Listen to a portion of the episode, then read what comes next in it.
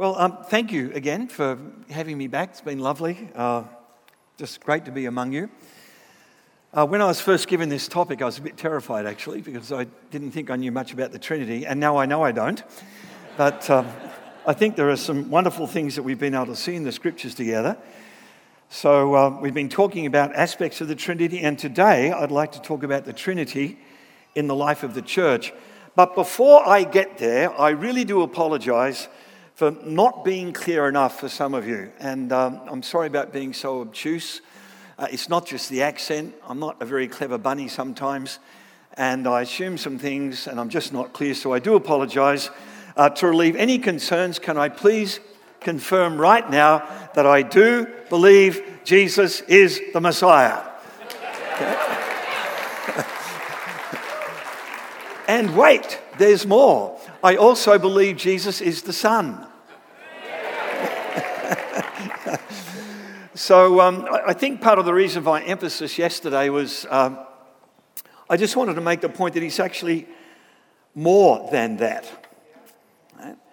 And I think part of the confusion arises because some of us think that to be the Messiah somehow means you're God. And I just want to say that's not what Israel expected. There's nothing really in Israel's scriptures that point in that direction, except maybe the Psalm 110. But in Jesus' day, no one was expecting the Messiah to be Yahweh or anything like that. Right? Uh, they've looked at David, he's the model of the Messiah. He never does mighty deeds. Right? How many lakes does David walk on? How many blind people does he cure? He doesn't, right? You just don't associate these things with the Messiah. And that's the point I was trying to make here. Uh, the language of being called God's son does not mean someone is God. And that's the reason we spent that time on day two looking at the fact that Yahweh calls Israel my son. Doesn't mean Israel is God. David is called God's son. Doesn't mean that David's God, right? It, that's not what that language means. So, the reason for spending so much time yesterday talking about what Jesus did and I'd say, Messiahs don't do this, prophets don't do this. The reason we know that Jesus is God is because he does the stuff that only Yahweh can do. And that's Paul's point. There is one God and Father and one Yahweh, Jesus Christ. And for Paul, the Yahweh bit comes first. And uh, given, I think, Mark's link with Paul and actually the early church, that's why the front half of Mark is all about Jesus doing Yahweh stuff, not Messiah stuff. Okay? So I'm not saying he isn't the Messiah. I just want to say he is so much more than the merely human Messiah that Israel was expecting. So, yes, he is the Messiah, he is the Son of God, but before either, of those, he's actually the Lord. And that means he's not just Elohim, he's the Yahweh who revealed himself in all that wonderful way during the Exodus. And okay? So, some of you then were wondering well, if Jesus is Yahweh, what do you do with the Father Son bit? And that's a really good question. But that's why it's important to pay attention to history, if I can put it this way, over against theology. Now, you know, I don't mean to get people's backs up on that, but um, the biblical story is much more history than it is abstract philosophical thinking. And that's because Israel only knows God through his revelation in their experience. So, how does that begin? Well, in those scriptures, Yahweh Elohim, the Lord God, formed Israel to be his son, and as a special case of that, the Davidic kings. And the reason he called Israel to be his son, Deuteronomy 4, is he wanted them to be an example people. That's what it means for Israel to be God's son, to look like him, to embody his character in the world. It doesn't mean they become God, not at all, but they're meant to reflect his character in the way that they live. They're meant to be a light to the nations. So, what's happening there is the Creator God becomes father to his creation, Israel, and the sons of David the Davidic kings. So, what I'm trying to argue here is the father son language has to do with the relationship between the creator and his creation. That's what's going on in Israel's scriptures. That's where that language first appears. Now, the problem is, of course, that neither God's son Israel nor his sons, the Davidic kings, actually end up keeping their end of the bargain. They don't look at all like him. In fact, they end up worshipping idols, so they get taken off into exile. And then the question is is that the end? Are we done? Is it over? Well, no, because our God is faithful. What's needed is a true son of God, a true Israel, a faithful Israel who keeps covenant. What's needed is a true Davidic king. There are all these blank checks to do with God's blessing. Where are you going to find a true Israel who can sign off on them? Well, I think what happens is that Yahweh himself finally says, after centuries of human failure, I'm going to come and do this myself. I will be the faithful Israel Israel never was. I will become the faithful Davidic son that no human being could ever be because I want my people to know my blessing of life. And that's why you have the father son language operating between Jesus. God's a God who keeps his word. He made promises to David, he made uh, promises to Israel. And even if Israel and David can't keep those their end of the bargain, God's going to step in and do it himself. Now, I wasn't going to talk about this, but there's a wonderful moment, you know, the story with Abraham, where he's had promise about all these descendants. And then there's that stunning passage or story about the death passage. Do you know this? Where Abraham has to get the animals and cut them in half. That's called a covenant death passage. You slice the animals open and it's not pretty, it's not safer, it's all nicely packaged, right? There's bloody carcasses. And in that moment, a horror of great darkness comes over those carcasses. And in that darkness appears the symbols of God's presence the smoke and the fire. What does that sound like? The cloud that brought them out of Egypt. And what happens is normally in those arrangements, both parties to the covenant would walk through the passage and they would say, May this happen to me and more also if I break faith with you. But in this moment, and this is stunning, folks, only one walks through that passage, and it's not Abraham.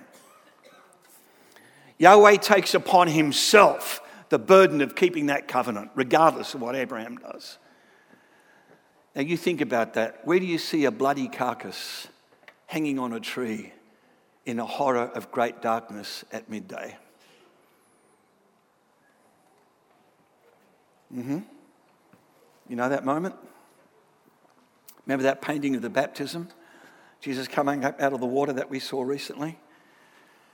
It's really important to get this right. Yes, Jesus is the Son, but He's also Yahweh on the cross. Keep solidly Trinitarian when you talk about Jesus' death. It's not just the Son, this is Yahweh Himself. This is the same God who said, You think I'm like the gods of Egypt? I'm going to stand on the rock, whack me, and see what happens. I will do this because that's what the name Yahweh means. You got that? Woo! Well, the Lord is amazing. It's just uh, stunning, stunning stuff. Now, the edgy bit, and there was a bit of an edgy bit as I've thought about this, it's made me wonder whether actually father son language belongs in the discourse about God. And for those theologians among us who are thinking through these things, uh, that's the bit that I'm just not sure. I think that's maybe where some of the church fathers went a bit astray because they took father son language, which has to do with God and his creation, and they swung that up into creative and creator speaking. And I'm just not sure that belongs. Because when we do that, it creates all kinds of problems, and it made huge problems for the early church when they thought about this, or the post apostolic church. Sons are always meant to be subordinate to their fathers. So if you put sonship up into who God is, then you've got Jesus who has to be eternally subordinate. And we know that's heretical. That can't be the case. We also know that fathers precede their sons. That was Arius' point of view. If you're going to have a begotten son, there's got to be a time when the son was not. But what if that begotten language was never meant to be up there in the God Yahweh discourse? What if it didn't have anything to do with that, but only between God and his creation? What if that's what's going on there, right? And that I'm going to take to be a sign of the water of the Holy Spirit saying yes. and if you're just listening to this, folks, we just had a little moment of the glorious liquefied sun of Ireland coming in not far from me. And if I keep this up, I'm going to get drenched. Uh, God will have the final word. So you can see, if Jesus is fully God, how can he be subordinate? How can he be antecedent, or at least come after God, I should say, right? Well, I think in the end, what I'm really asking for is that we exercise great care when we speculate about the Trinity. And I think at this point, I am standing in a long and solid and great tradition where many people throughout the history of the church have said, be careful. So, uh, to quote Paul, I think it's really important that we don't go beyond what's written, and that's why I've tried to focus on the text that we have. Well, I hope that helps. Right? Um, at least the early stuff and this stuff here, you might still think I'm a bit, you know, off with the fairies or something worse. But anyway, that's what I'm thinking about. So this morning, well, goodness, I mean, there's so much we could talk about. Where do we begin? We could talk about God as Father. And one of the interesting things you see in the New Testament is whereas Israel's scriptures have a great emphasis on sonship, that shifts in the New Testament. The focus is much more on God as Father. So we're encouraged by Jesus to actually see God as our Father. Now, bearing in mind, of course, that we have to let the scriptures tell us what Father means. Right? We talked about that. Um, it's the scriptures, not our rational or sentimental speculations, that tell us what Father means. It's not even our good experiences in home or, even worse, our terrible experiences at home that inform what Father means. And that's why there's so much emphasis on who Yahweh is in Israel's scriptures. Let those scriptures tell you who Yahweh is, and then that will tell you what Father means. We could do all of that, right?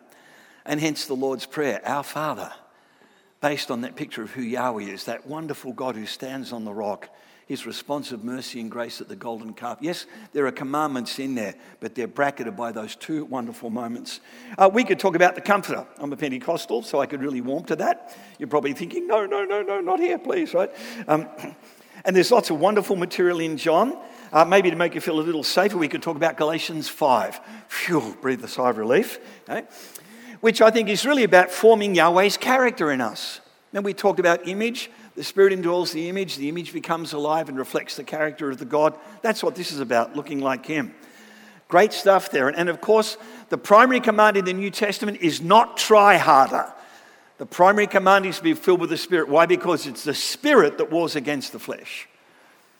So the more you try harder, you're just making it more difficult for yourself because you're making that one thing stronger that doesn't need to be stronger, that is your will. So just, just don't do that, okay? Being Christian is not a matter of becoming a stoic and working really hard on your willpower. No, no, no, no, no. It's being filled with the Spirit because it's the Spirit that forms Christ in us. Okay? I think you've met those Christians who are righteous through their will. They're scary, aren't they? Kind of terrifying. We could say more, but um, I won't. Uh, we could talk a bit about, about how Jesus taught us to pray. Um, maybe some of you would like to hear about the Logos. What about Logos Christology? And is Jesus wisdom? And does he pick up on Proverbs 8? Uh, one word to say about that no. I don't think so. I think wisdom Christology is a mistake, and that's all, in the words of Forrest Gump, I have to say about that. What I'd like to do instead is focus on a passage that I'm sure you know really, really well, so you can keep tabs on me now, make sure I'm doing the right thing, and you know, just keep, keep little notes of where I've wandered off, and you can come back and fix me up later on if you want. Now, you know, there's two chapters here. There's a lot of text, and we didn't have time to read it. That would be wonderful, um, and probably better than listening to me. But uh, I'm up here to do some things, so I should probably just do those things and muddle on. So, what I'm going to do is just pick up some salient points from John 13 through 14. Uh, that, for me, captures some of the things we've been trying to talk about over this week. So, I'm going to uh, just read part of the introduction of John chapter 13. Now, you can either open your Bible if you want to, uh, or you can take notes or try and do both. Uh, it's up to you. But I'll just get on with this, shall I? Now, I'm sure we all know John 13, right? It's Jesus washing his disciples' feet. We've heard that sermon many, many times, and it's wonderful and worthy of all of those sermons. And it's important that we should hear those sermons because it's clearly important for John. Look at the way he builds up to this. Now, it's all one sentence. English can't sustain that length, so English breaks this introduction up into three or four sentences, and we lose the building power of this. But this is what goes on preceding this act. Right? Now, before the festival of the Passover, point one, knowing that his hour had come to depart from this world and go to the Father loving his own who were in the world. He loved them to the end. It being supper, a meal of friendship. The devil having already put it into the heart of Judas, son of Simon Iscariot, to betray him.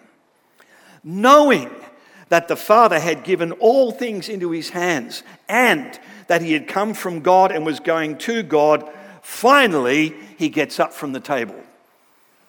Now, that is serious narrative build up. That's great writing.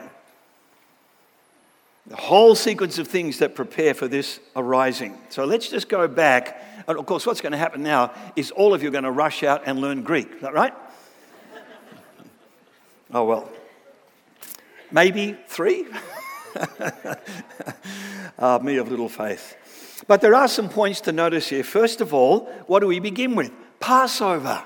Passover. Now, you know an awful lot about Passover if you've been here for the last few days. You know what that incredible feast is all about. It's the time where Elohim revealed himself as Yahweh. That's what it has, all those resonances. Right? It has to do with Yahweh owning Israel as son and becoming father to them. This is when he revealed his glory, and particularly in the smitten rock and his response to Israel's idolatry with the golden calf. Now, what do we know about Jesus? We already know he's the I am. John's told us that several times. You saw that yesterday. And we go back to the prologue, and he's the one who tabernacled among us. Exodus echoes. And we beheld his glory, full of grace and truth. I suspect that's what we should be looking for right now in this climactic Passover. The glory, full of grace and truth. What does that look like? Oh, and look, look who's present in this passage. We have Jesus, we have God, we have the Father and the Son, we have Lord, and we have Spirit. It's a Trinitarian buffet. Wonderful, right? It's all there. Gee, maybe it's a good idea to choose this text after all. It's Passover, but it's also the hour of his departure. Everything in John has been moving toward this point, to the point of Jesus' hour.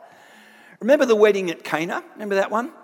And they've run out of wine, and mum comes up, and, uh, you know, mum being mum says, Well, you know, they've run out of wine, and Jesus says, Really? My hour has not yet come. You ever thought about that? Like, what? So there's no Shiraz. What do you mean your hour hasn't come yet? What's that got to do with anything?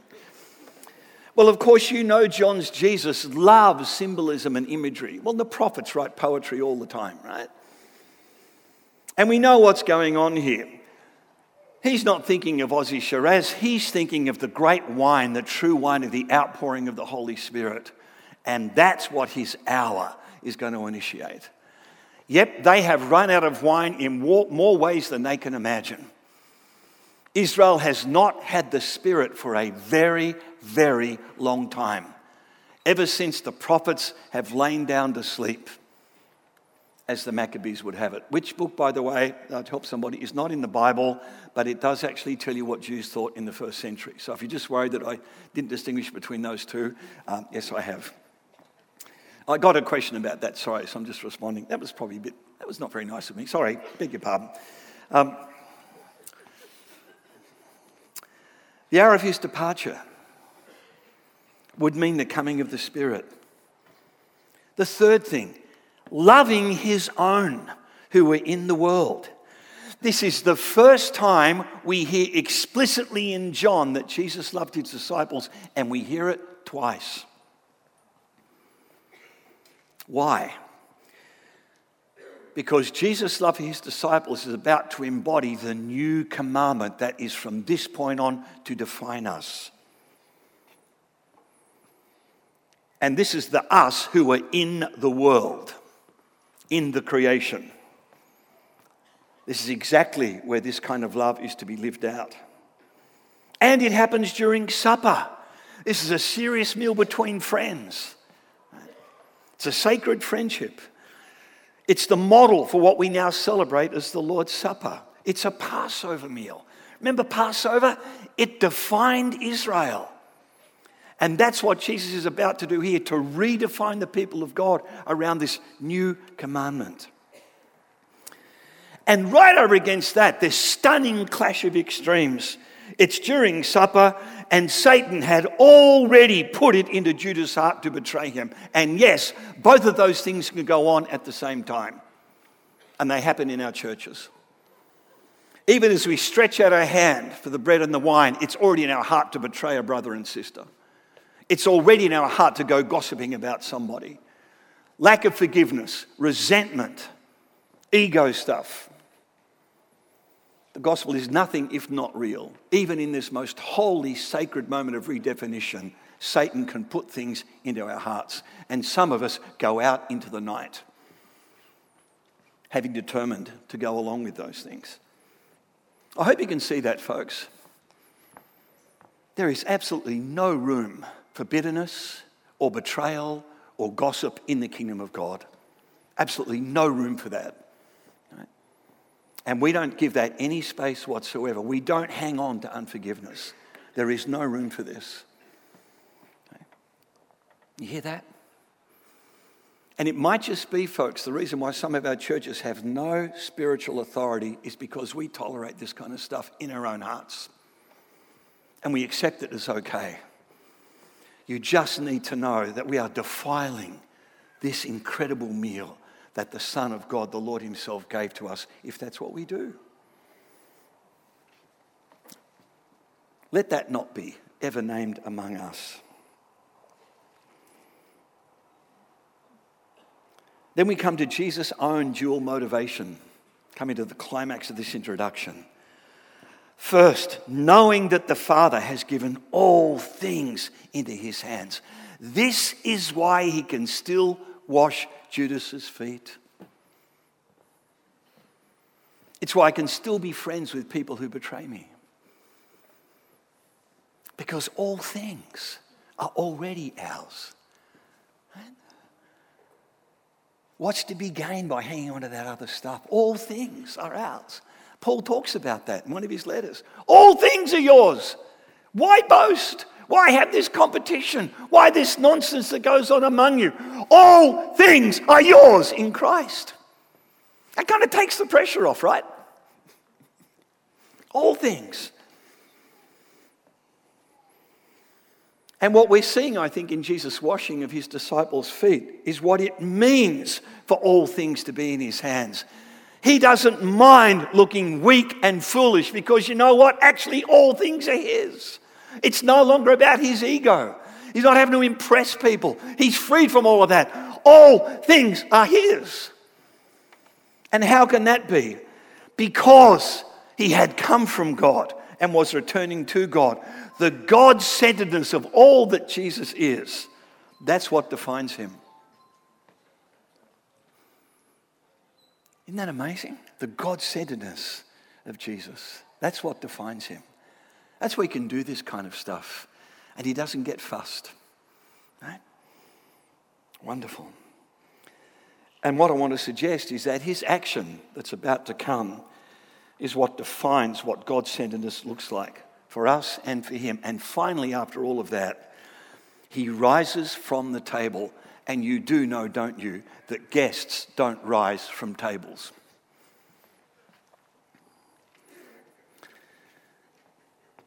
Now, you kind of put this in the setting of the ancient world where when someone's about to die, their last words are really, really important.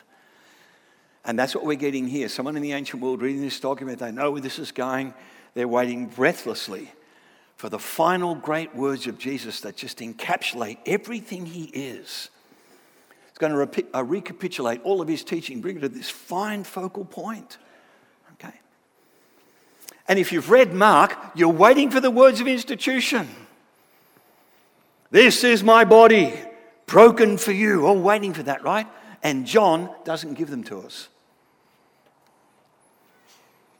What does he give us? An act. Hmm. I think John understands what's going on here. We can say the words of institution until the cows come home. But if we're not living out of this menial servant attitude, it means nothing.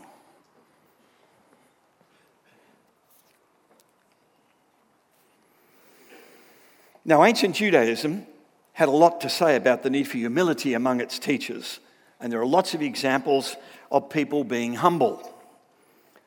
But at the same time, there were limits to humility. And that included you had to make sure that the teachers had the chief seats at the tables. Ever been to church conferences? uh, you know, I, um, I don't know, any, don't really have any experience of yours, but I do know some of the movements back in Australia, and uh, it's just interesting to see how, amongst the equality of God's people, the great ones get a special table and a special room with special, right, and just. And you'll see the great ones moving around, and they're followed, you know, mother duck by the little ducklings, all that kind of, okay. And, you know, and, and I get, you know, it's good, you know, people should follow me as I imitate Christ, all that kind of thing. But, you know, sometimes things do go a bit odd, it seems to me. Right?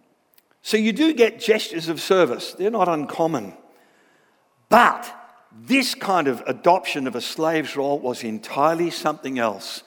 There are some texts where a Gentile slave, in order to demonstrate his subservience to a Jewish master, would do something like this. Now, think about that.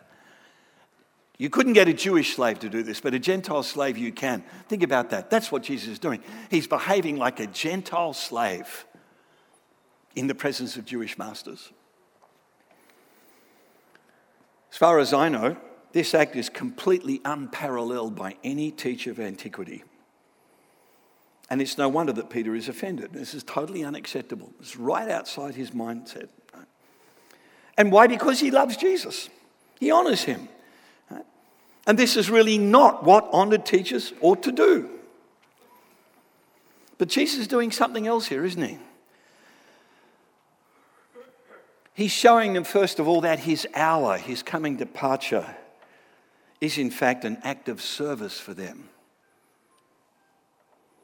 And his death is not merely the means by which they can come home to the Father. We're going to talk about that. Right? In my Father's home are many mansions. Chapters 13 and 14 go right together. We're going to get to that point. Okay? But since washing Feet is how one greets guests to one's house. Right? And since Jesus only does what he sees the Father doing, what we're seeing here is the Father welcoming the disciples into his home.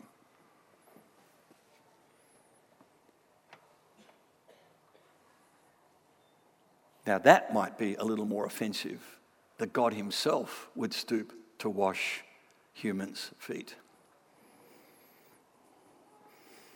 Well, Peter, of course, refuses. He obviously doesn't grasp the implications, and he won't until after Jesus' death, resurrection, and the coming of that Spirit who will lead them into all truth. But Jesus makes implications pretty clear, it seems to me. You know, Pete, mate, we've been through a lot. Jesus was Australian, in case you didn't know. you know, we've been on the road for many years. We've shared rooms, maybe had to bunk together.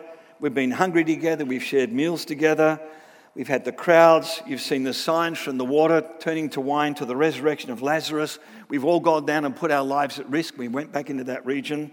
Even so, mate, after all we've been through, if at the end you won't let me wash your feet, we are done.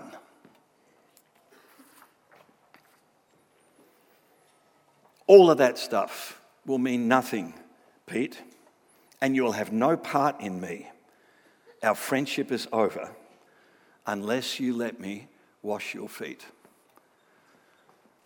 Kind of stunning, isn't it? And is that a word to us? No matter what we've been through? Right? Imagine being a speaker at a place, I don't know, um, think of New Horizon, okay? Speaking to a whole bunch of amazingly holy people who are very discerning about what Bible teaching they will permit themselves to be, you know, afflicted by or something, okay? And I get a chance to do this, right? Wow, it's great. CV, all of that, and publications and honours and awards and sitting on church boards, all that kind of stuff, and it's great. And even maybe speaking in tongues, perhaps levitating a little bit while I did, right? Um, casting out a few demons, half raising someone from the dead, maybe not fully, but you know, we're on our way. And right? All of that stuff, folks, if it's not embedded in this menial heart of service, is not worth a cracker. And He does not know us. He does not know me. Wow. And you know, that's a really important lesson for us ac- academics to learn because we are all about, most of us, being great ones. CVs, publications, lists of great things done. My goodness. Well, Peter, um, of course, like most of us, immediately reacts, oh, whoa, whoa, okay, no, no, not just my feet, every bit, right? Where's the bath? Let me jump in, okay? And Jesus says, well, we don't do showers here, Pete. That's okay. Uh, you're already cleansed. You just need to know what that cleansing means for you. This is how it should look.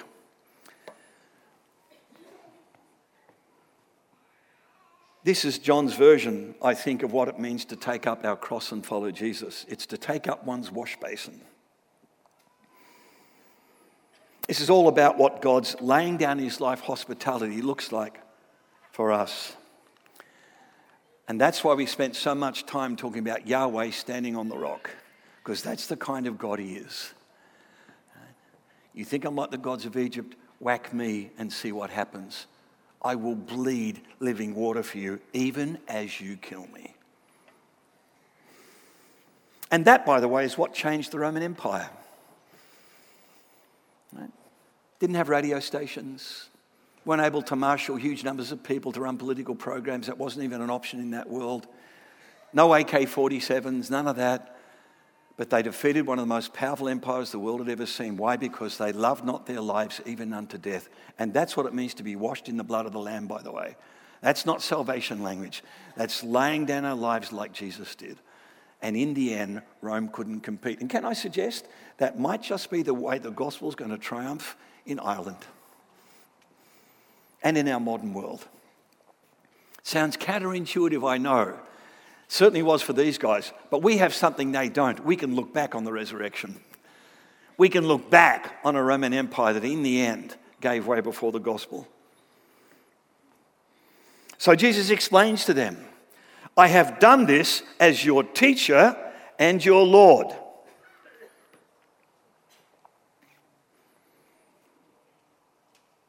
It's the only time in John that we find these two words together teacher and Lord. And of course, you know, been reading John carefully, you're thinking, Lord, yeah, wink, wink, nudge, nudge, Lord, all right. right? The one who does what only Yahweh can do. And we don't just find them for the first time, we get them together twice. You think he's trying to tell us something? He's wanting to tell us how critically important this is. There is no room among us for great ones who strut their stuff. No room. There is no room for academics like me who think, because I have some letters after my name, that I'm better than you are. No room for that. There's no room for any kind of boasting or superiority among this people. There's no room for elders or congregations throwing their weight around it's my church. Oh, really? Well, let's crucify you, and if you come back, we'll believe you. If not, good riddance. We know whose church this is. He gave himself for it, and God vindicated him by bringing him back from the dead. It is never our church, folks. It's His. It's His. And now we're seeing what He's like. You know, the biggest danger for people like me, I was born with a big mouth. It's not just putting one foot in, I can put 10 in if I had them, right? and what do I do? People like me always have opinions. Oh, yes, we do. And they're right ones. and we're always going to be blessing others with our great wisdom. Give us a mic or not. Give us a congregation of a thousand or just one, and I'm off. I had to think about that though. How is that washing people's feet? Hmm? Maybe an act of my washing someone's feet is to listen, to give them space. Maybe. Lord have mercy. This is also the only time in John we meet the word apostle. And we're told apostles are not greater than those who sent them. And we remember Mark again. We remember that Jesus called 12 to be with him and to be sent out. Why do you think this is here? Why do you think John has recounted this at this point? Because as Jesus sent ones as his apostles, this above all else is what they are to model. This is what Paul's doing in Philippians 2. Even though being in the form of God, and I don't think that's platonic, that word is simply garden variety stuff you can touch. So I think Paul is saying this even though Jesus was the physical manifestation of Yahweh upon the earth, and you know that, we talked about that yesterday. Even though he could do all that Yahweh stuff, he did not grasp his equality with God. He never did that. I'm your Bible teacher. I'm your pastor. I'm your elder. Right? Not so Jesus. But being found in human form, and notice that there's those two things the incarnation, human form, and God among us, tied together. Beautiful. What did he do? He humbled himself, becoming a servant, even to death on a cross. That's exactly what John's talking about here. That's what I love about Paul, actually. He says, guys, if you want to make my joy complete, let this mind be among you. And can I suggest, folks, if you really want to see this country awash with the gospel and life of Jesus, this is the path to go. This is the way to do it. Well, that is if we trust Jesus.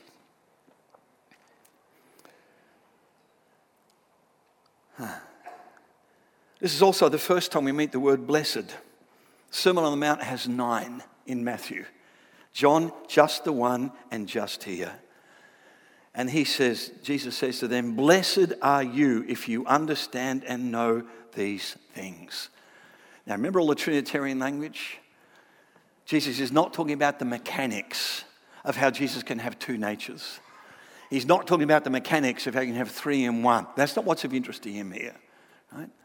It's not the mechanics that matter, it's the character of Yahweh that matters. How we live this out.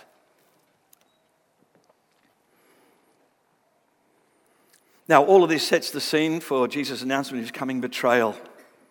Given all that's happened, he's just washed their feet, the shock waves that that's caused.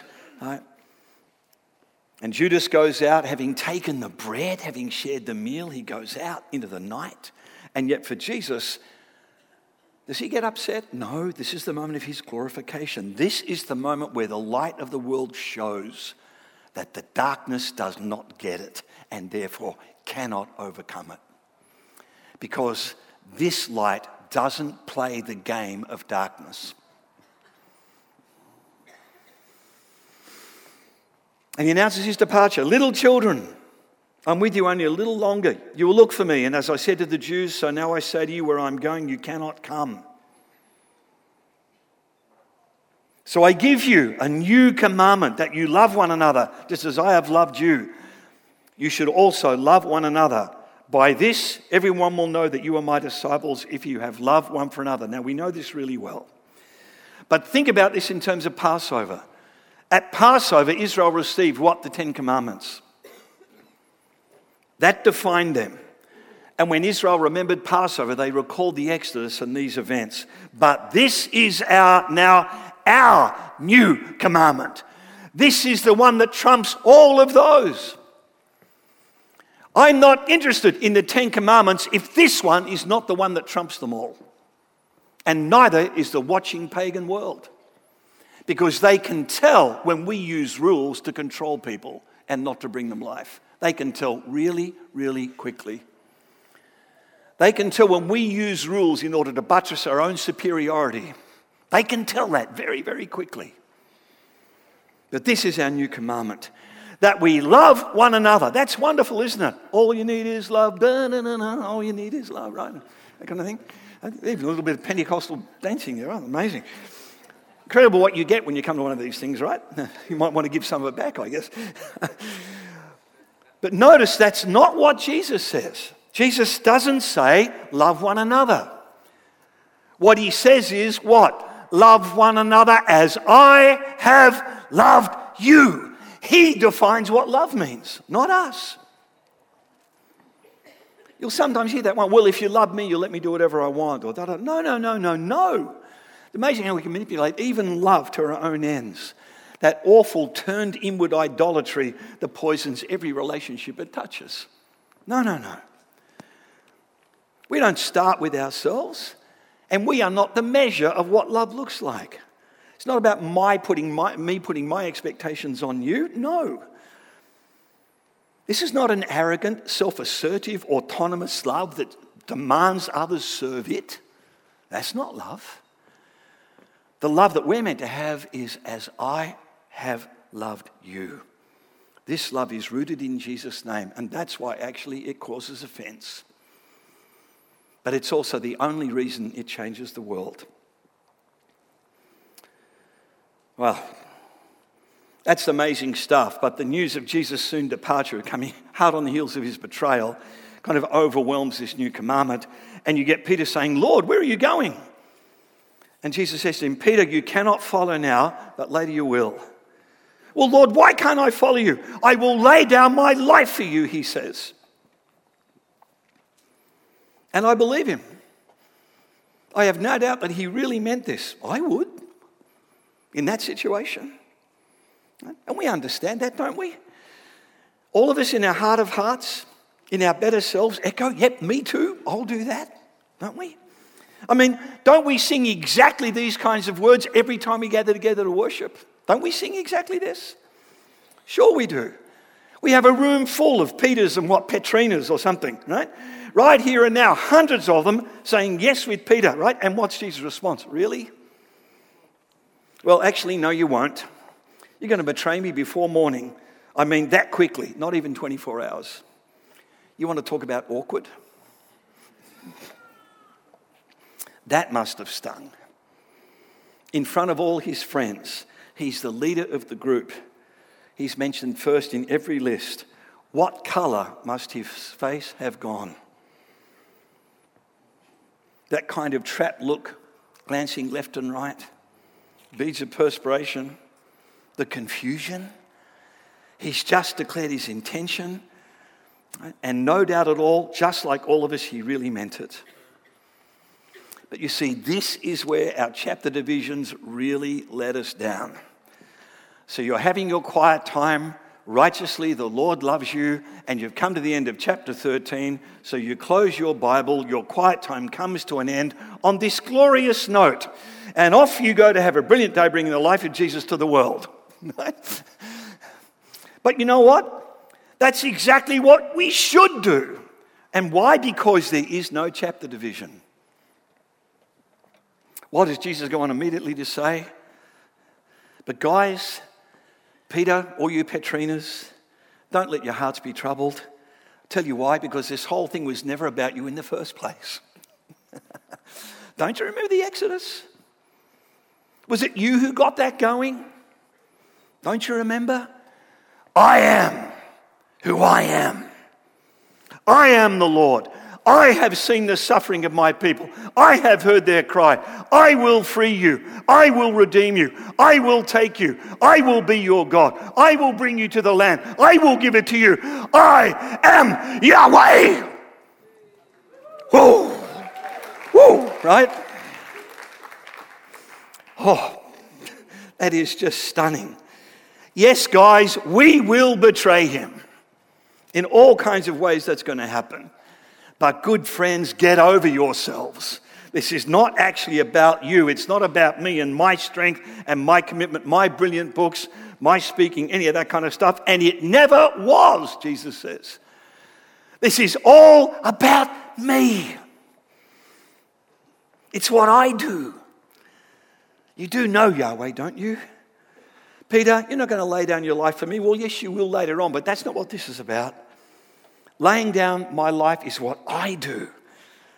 And when it does finally get going, it's still going to be about me and my Father in you from beginning to end. Whew. It's the Spirit that wars against the flesh. And this is, I think, when it gets really amazing stuff. How am I going? Oh, five minutes. No, we might just make it. Lord, be merciful to me, a sinner, and see what happens. Okay? Notice immediately after that comes what I think are two summons believe in God and believe in me, he says. And what does that mean? Well, in my Father's house are many dwellings, and I'm going to prepare a place for you. And if I go, I'll come back and take you to myself. Now, what's he referring to? Well, we all know heaven, right? Eh, really? Where in these chapters does John ever talk about heaven? In fact, where in the Gospel of John does he ever talk about heaven? Well, what about that language? Take you to myself. Surely that's the rapture or something, you know. Um, well, nice try, but no cigar. That word, take you to myself, is the same word that's used when Joseph takes Mary to his house. It's a marriage metaphor. Oh, and we remember in Mark's gospel, Jesus is the bridegroom. And what's the whole point of this? So that where I am, you may be also. It's all about the presence. And then we remember that's exactly what the Exodus is about the presence of Yahweh dwelling among his people. Without that presence, they're nothing. Moses says that. You're going to give us, take us to the land without you? No deal. Without your presence, it's nothing. So, what does Jesus go on to speak about? Well, how do we get there? Thomas has a question. Well, you know, What's the way? And Jesus says, I am the way, the truth, and the life. No one comes to the Father, that's Exodus language, but through me. Right? No one gets to know Elohim as Father apart from who Jesus is. Right? And that's exactly what John's prologue told us. And to those who believed in him, that is the one who tabernacled among them, he gave them authority to become children of God. That's the Exodus moment. God takes Israel to be his son and he their father. Philip's pretty impressed by this. This is great. Okay, wonderful. Good. Show us the Father. And Jesus says, Are you kidding? Well, not quite, but have I been with you all this time, Philip, and still you do not know me? Whoever has seen me has seen the Father. How can you say, Show us the Father? So those people are right who say, If you want to know what God looks like as Father, look at Jesus. That's what he looks like, this Jesus. And what has he just done? He's washed their feet. That's what the Father looks like.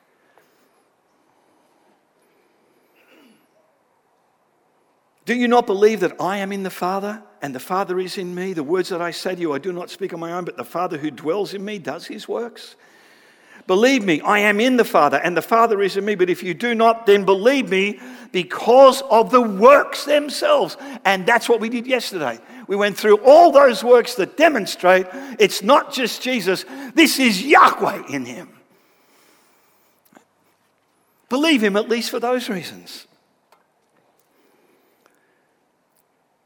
Now, remember, still keep in mind, we're talking about, well, how do we find out where the Father's house is? How do we get there? And what does Jesus talk about? Exactly that. If you love me, the Father will give you the Comforter, that's the Spirit. And then finally, those who love me will keep my word. And I actually think that's a promise.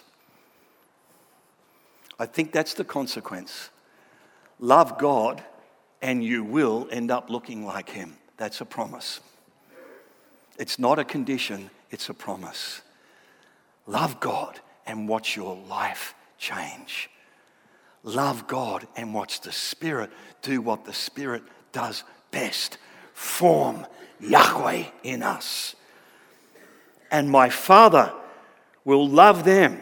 And here it is we will come to them and make our home with them. Got that? Stunning. We will come and we will make our home with them. What is this Father's house of which Jesus speaks? Now, the word here is really fascinating. Another reason to learn Greek. And I have no Greek tapes on sale, so I'm not in it for the money, right? The word here is not the usual word for house, oikos, right? It's a different word. It's the word mone. And that emphasis is on the place where someone stays and kind of has their being. And as you read that, you think, I've seen this before. In fact, way back at the beginning of John's gospel, the first question the disciples ask Jesus is, Master, where do you live? And they use the word meno, the verb that's based on this particular noun. Where do you have your being? And Jesus says, Come and see. And here we've come all the way through, through John's gospel, and now we see. At this last meal, this powerful demonstration of what the love of God looks like, this menial servant love. We finally learn we're not just Jesus, but also the Father abides in us. You are the house he departed to prepare. That's what his death is all about. His death dealt with our sin so that we now can become the temples of God who dwells in us, Father and Son, through the Holy Spirit. That's what the Trinity is about, folks, not mechanics, but God in us, transforming, life giving. We become His very temple. That's why there are many mansions. I'm looking at a couple of hundred of them right now. And remember, it's not because you haven't betrayed him, or you might not again, because it was never about us in the first place. Get that? That takes off an awful lot of pressure and opens up a whole new way of talking about a love that imitates Jesus. Well, my five minutes extra has gone. So I'm just going to finish with one story, if I might. A friend of mine teaches theology at a famous English or Scottish university, and he was chatting with uh, Rabbi Jonathan Sacks. And uh, Rabbi Sacks said to uh, my friend Steve, he said, Steve, so what are you Christian theologians doing? Oh, we're all talking about how the Trinity works and immanence and impassibility and how we can be God man, all that kind of stuff, and da da da. And, and, you know, Rabbi Sacks said, Oh, yeah, that's really great. He said, You know, that's the kind of stuff you Christians do. Um, we tend to focus on ethics. Now, I don't actually like that word because I don't think it's Christian, personally. Uh, that comes from Aristotle, and we're not followers of Aristotle. But I think Rabbi Sacks got it because he understands that the God of Israel is not that fast that we learn how it all works. He's much more fussed about how we live. Father, we do thank you for the great, great thing you've shown us this great love, this mercy in Jesus, whose departure has prepared the way for the coming of the Comforter, who now dwells within us, and through him, the Father and the Son. We at last can say from the bottom of our hearts, Abba, and know that it's true. Help us to live in the truth of this, we pray, in Jesus' strong, strong name, who loved us and gave himself for us. Amen. Amen. Amen.